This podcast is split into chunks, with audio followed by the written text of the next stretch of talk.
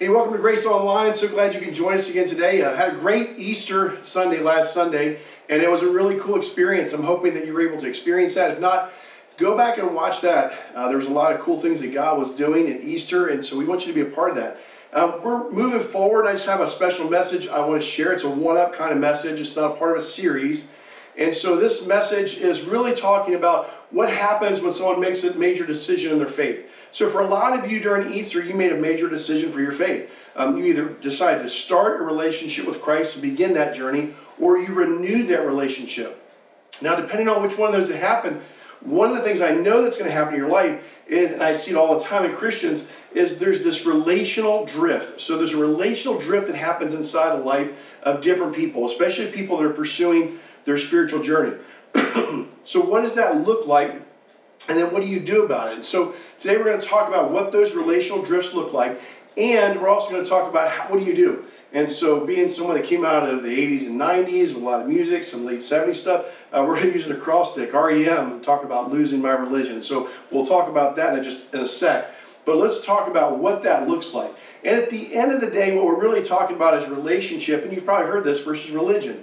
Religion is man's um, pursuit to know God. There's nothing wrong with religion, but when we look at the pursuit of man to know God, many times we try to reshape God or reshape the journey based on just our own understanding. But when you look at relationship and you look at the Christian relationship that we're to have, that's God's pursuit of mankind.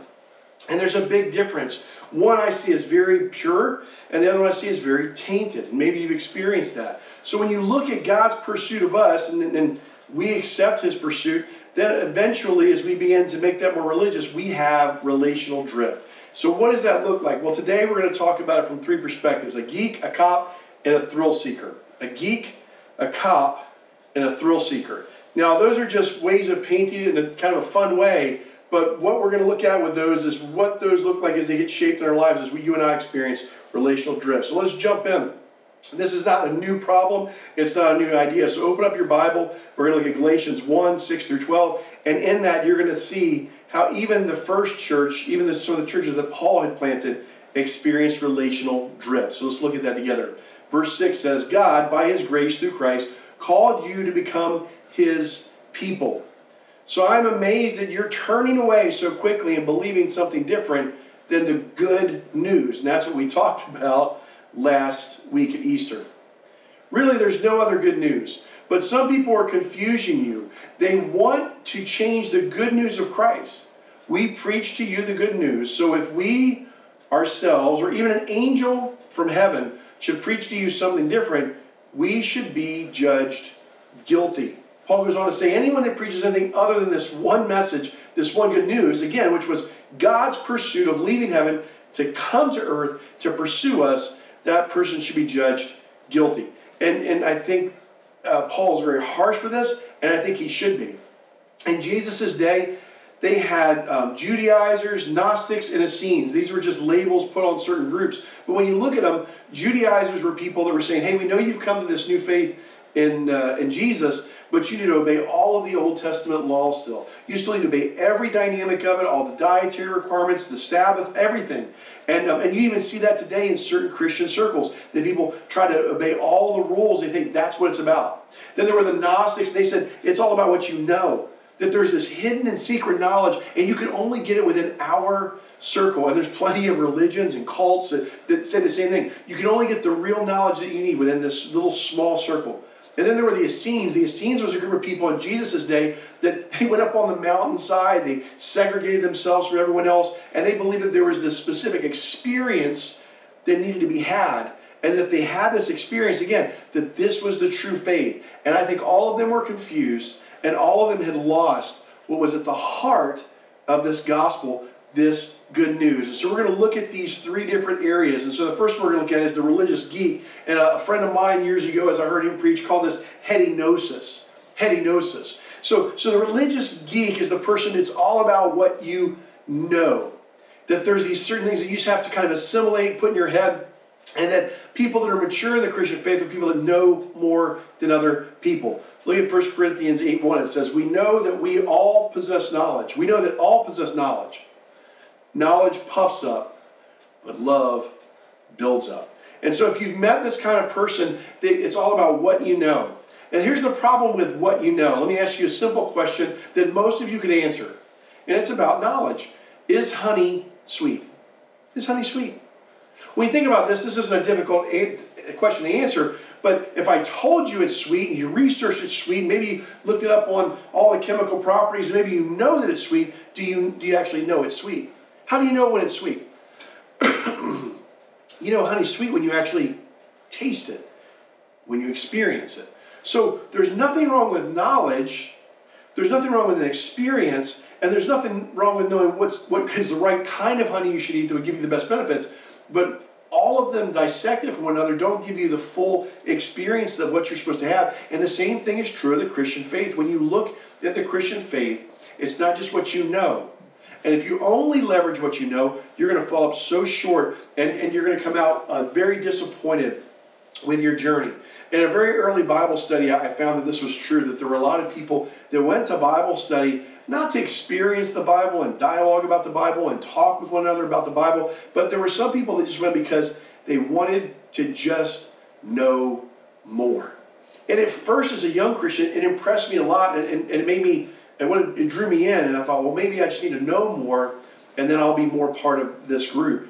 But, but here's the problem again, it's, it's, it's a drift.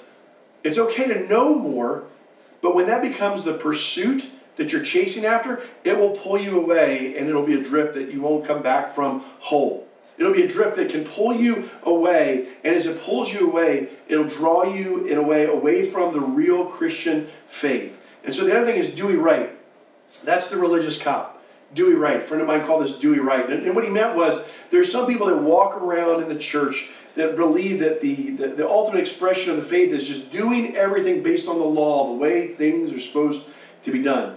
You've probably met people like this. They have a very strict observance at times of, of everything that they do. They're, they're the police officer, they're the cop in your midst, in your church, or in your group. Now, there's a difference in common sense law and just the letter of the law, isn't there? My dad was a police officer in Ocean Pines. One of the things he did after he uh, got out of the Army, he went and decided he would try that out for a while, be a police officer down there. And I remember doing ride alongs with my dad. And there's some really good police officers out there who use a little bit more common sense and aren't just letter of the law. You've probably met them. My dad was one of those police officers who would stop someone and he'd stop them because they ran a stop sign or they were speeding or whatever the infraction was. That was really just an excuse to have a conversation in my dad's mind as a police officer. And he would have that conversation with someone, and if you know they were a law-abiding citizen, there's no warrants out for their arrest. You know that um, the reality was is they just were speeding or just did a Hollywood roll, you know, and didn't stop all the way. He'd let them go all the time with a warning. Didn't matter. He just thought that was common sense law. But if the person was arrogant, or there was a warrant out for them, or they were someone that they just they, they were very insensitive and mean, the dad says, "Oh yeah, they were getting a ticket," and he would throw everything he could at them. It was just common sense. It had to do with a law of exchange. And so when I look at that, I look at there's a big difference because there's some police officers out there that use that kind of common sense, but then there's those that doesn't matter. It's just black and white letter of the law. And if you look at that, you see that in the Christian journey as well. I had a friend who, uh, once he became a Christian, um, he was told by another friend, you can only listen to Christian music. That's the only thing you can do now. So I remember he, he went out and he grabbed all of his Van Halen albums, every rock and roll album he had, he torched them out in the backyard as a big celebration of this new thing that was going, because he wanted to do everything that was right that he thought would draw him closer in this new relationship. He could have saved a lot more money if he would have just sold them to me, because I would have bought them. Uh, but the reality is, is um, you see this in a lot of different ways. One of the ways you might see this is people say you can only read this version of the Bible, or you can only practice the Sabbath on this particular day. It's all about the rules, and somehow they've drifted from the relationship. Look what it says in Matthew 7 5. Hypocrite. First rid of the log in your own eye, and then you'll be, you, will be able to see well enough to deal with the speck in your friend's eye. Here's the reality the Christian faith, there's certainly things that said this is the way you should live, and this is what will bring you closer in this relationship with Jesus as you respond and you try to, to move forward in a closer relationship. But when the pursuit to do that is so that you can feel more right, that you can feel more righteous than your neighbor or someone else, you, you've drifted and you've gone too far. But when your pursuit of doing something to be closer to Jesus, and because of that practice, that you might actually know him better is the motive of why you do the thing that's right, that's the right motive. And that, that's what's at the heart again of this kind of drift. So uh, John Wesley uh, was a, famous preacher, and one of the things that he said um, is he you can see this he, he struggled, but he also worked hard to try to keep this balance in his early faith and in the uh, faith of many of the people that uh, were working alongside of him as he started what we now know as the Methodist movement.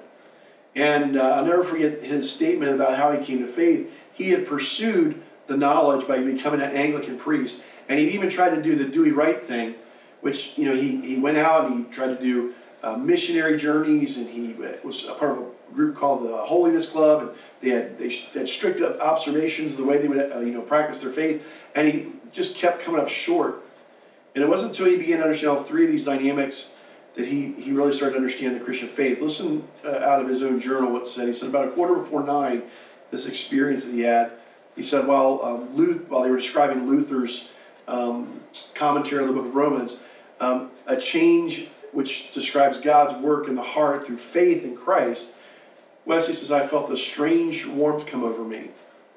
I felt I did trust Christ, Christ alone for salvation and an assurance was given to me that he had taken away my sins, even mine, and saved me from the law of sin and death.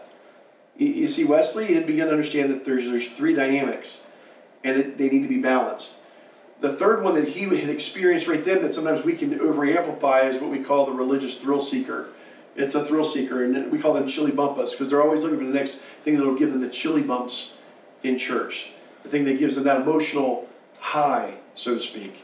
And the reality is, is that it's okay to seek knowledge. It's okay to seek doing things right. It's okay to seek religious experiences that are unique, but you can never make them the full focus of your energy. I'll never forget, I was at a, a couples retreat, and uh, someone was leading worship on the piano, and it was a wonderful worship time. We were singing some praise choruses. It was, was a little, little, way, little time ago. And I had my hands uh, raised in surrender and worship to God. And all of a sudden, the room became very heavy. There was this heaviness that came over the room. And as that heaviness came over the room, I remember becoming very uh, keenly aware that the Holy Spirit was dealing with me on a certain issue. And that I was experiencing Him in a, a more full way, I don't know if you could say, or even a, um, a more direct way, would probably be a better description.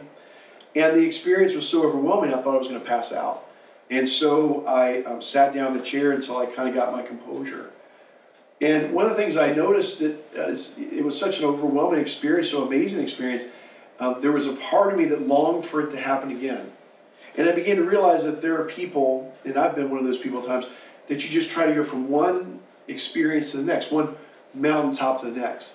And somehow, going from mountaintop to mountaintop, we can miss who the Lord is and what the Lord wants to do. Look at what uh, the Lord Himself said in Luke 10 20, when He said, Don't rejoice because evil spirits obey you talk about experience that his early apostles were having.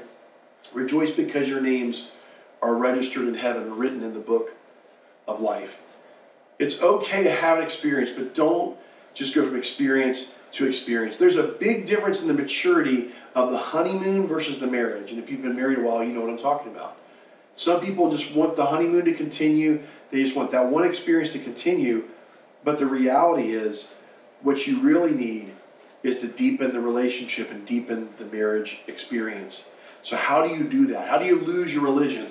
REM talked about it, but I'm not sure that their description of it is really the way we want to follow it. But I think we could use it across the using REM to just talk about what really needs to happen. Here's what needs to happen for you to experience and continue to experience and have the fullness of the Christian faith. The first thing is remember your first love. Never forget your first love. And the Christian journey, what we're talking about is Christ. He's your first love. Look at Revelation 3 4 says it says, Yes, I hold yet I hold this against you, Jesus talking to the church. You have forsaken your first love. We're never to forget that first moment, that first experience of when we came to know Jesus and how he transformed and changed our lives. For me, that happened. I remember when I uh, turned was my early uh, 20s. I fell away from the faith. I forgot my first love, and because I forgot that first experience and that first that first wholeness of the faith, I just drifted. And you know what's funny was what brought me back to faith was remembering what first brought me to faith and how I couldn't fabricate that, I couldn't fake that, that it was a very real experience. and it changed who I was inside and out, and that brought me back. One of the things that we need to do, I know right now we have this social isolation, we don't know how long it will last, is we're planning right now to help people understand again that first experience and the basics of the Christian faith. And so I'm working right now to put together a Zoom class for what we call a gathering with grace. What does it mean to be a part of that initial gathering of God's church? And so I'm going to try to put that together in a Zoom class and get that out to you very soon because I don't want to keep people from making the right steps in their faith, even though we're socially distant right now. The second thing you can do to really make a difference in your faith and losing your religion and building that relationship is enjoy the diversity of faith without becoming envious of others or others' experiences. Enjoy the diversity of faith without becoming envious. You always lose when you compare. You notice that? Um, this is true of people, it's true of churches, it's true of organizations. And so when I look at this idea of enjoying the diversity of faith, when you look around you, there are people that have had amazing experiences. It doesn't mean that God wants you to have the same experience, but He does want you to experience who He is. There are other people that have a certain way that they think about a specific area of theology or doctrine. It doesn't mean that you're going to land in the same place. There's other people that have certain rules or things around that shape who they are in their gathering. It doesn't mean that we will have those same rules that will shape our gatherings and our people. And so the key is instead of comparing and contrasting, it's to enjoy the diversity of God's kingdom and how diverse God's people are. You know, when I think about this, uh, if you think about the family, many times the family is a microcosm of the kingdom of God. And when I look inside my own family, you know, my own kids and my wife and myself, we're very different. How we experience God is unique to us. Um, where we are in our understanding and knowledge of, of theology and scripture is different. You know, um, where we are in our specific practices of our faith is different. And I think the key is to do that with truth and integrity and to appreciate where people are. Now, it doesn't mean that you can't have a moment of correction. When something is way out of line with God's scripture, way out of line with God's heart, but that's for the church leadership and for people that are more mature in the faith to do. So we have to be careful when we correct, because the Bible says to correct in love based on truth. And I think that, yes, there's times of correction, but I think many times the things that we think need to be corrected are sometimes many things, they're just preferential. And I think we need to be careful in choosing a difference. And there's a big, I think the thing we need to do is enjoy the diversity of the church. Look what it says in 1 Corinthians. There are different kinds of spiritual gifts, but the same Spirit is the source of them all, the Holy Spirit. There are different kinds of service, but we serve the same Lord. God works in different ways, but in the same God who does the work in all of us. But it is the same God who does the work in all of us. Listen, we should embrace diversity within our church. We should embrace diversity within the Christian family. And then we should also know how to measure things that are really about the gospel and about the truth of who God is and where to allow that difference. How do you know how to read the Bible? I think is what a lot of people are confused by. How do you know that this interpretation is right and this interpretation is wrong? Which one do I stand on? Which one do I not? Which one is preferential? Which one is something that we should make a part of who we are and how we operate? And uh, we explain that when we uh, do a class called uh, Growing with Grace. And again, we had that class planned before all this pandemic hit. And the reality is, church family, I want to offer it again on Zoom because I think that you knowing how to read the Bible, how to observe Scripture, interpret Scripture, and apply Scripture is so important. And so, again, we're, we're, not going to keep waiting on the ability to gather again. We're going to be looking toward ways to offer that as a Zoom class. So keep an eye on your email that's something that we're going to move forward with. The third thing I think, in looking at how to eradicate religion so that you can grow this new relationship or this renewed relationship that you have, is make knowing Jesus the ultimate goal. Not only remember the first love, you know that's that's important. You know, uh, don't just enjoy the diversity of the church, but make knowing Jesus intimately the ultimate goal. Philippians 3:8 says, "What is more, I consider everything a loss compared to the surpassing greatness." of knowing Jesus Christ as my Lord. For whose sake I've lost all things, I consider them rubbish, garbage, that I might gain Christ. The Apostle Paul wrote this to the church of Philippi. And if anyone could be the religious cop, the geek, or the thrill seeker, it was Paul. Paul knew more about the scriptures than anyone of his day. Paul was someone who was a Pharisee, so he lived a strict religious life at that point. And Paul, he even has a part of uh, the scripture where we're told he was caught up into the third heaven. The reality is, is Paul knew what it meant to have all those three dynamics in his journey, and he came back and said, I count all those rubbish, garbage, when compared to the vast knowledge of just knowing Jesus as my personal Savior.